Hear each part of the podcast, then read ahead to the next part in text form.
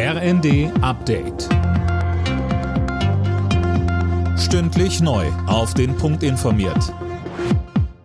Ich bin Anna Löwer. Guten Morgen.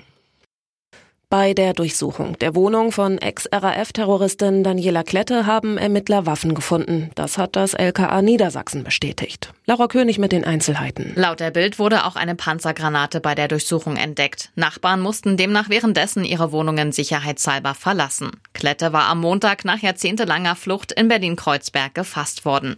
Ihr wird unter anderem vorgeworfen, mehrere Geldtransporter überfallen zu haben.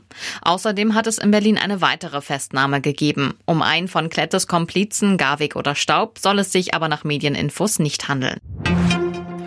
Erfolg vor Gericht für Donald Trump. Der Supreme Court will Ende April prüfen, ob Trump als Ex-Präsident Immunität vor Strafverfolgung hat. Von der Entscheidung hängt auch ab, ob ein Prozess wegen versuchten Wahlbetrugs gegen Trump überhaupt starten kann. Die deutsche Wirtschaft reagiert erleichtert, dass es weiter keine Einigung auf ein EU-Lieferkettengesetz gibt. Bei der Industrie- und Handelskammer sprach man von guten Nachrichten. Kritik kommt dagegen von Verdi.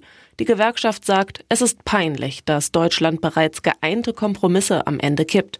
Die FDP hatte sich quergestellt. Mit dem Lieferkettengesetz sollen Unternehmen in die Pflicht genommen werden, dass ihre Zulieferer auf Kinderarbeit und Ausbeutung verzichten.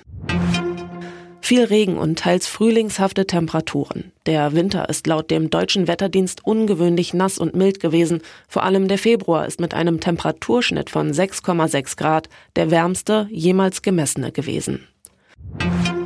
Die deutschen Fußballfrauen haben das Ticket für die Olympischen Spiele gelöst. Im Nations League Spiel um Platz 3 gegen die Niederlande gewann das Team von Bundestrainer Rubesch mit 2 zu 0 und darf im Sommer zu den Olympischen Spielen fahren.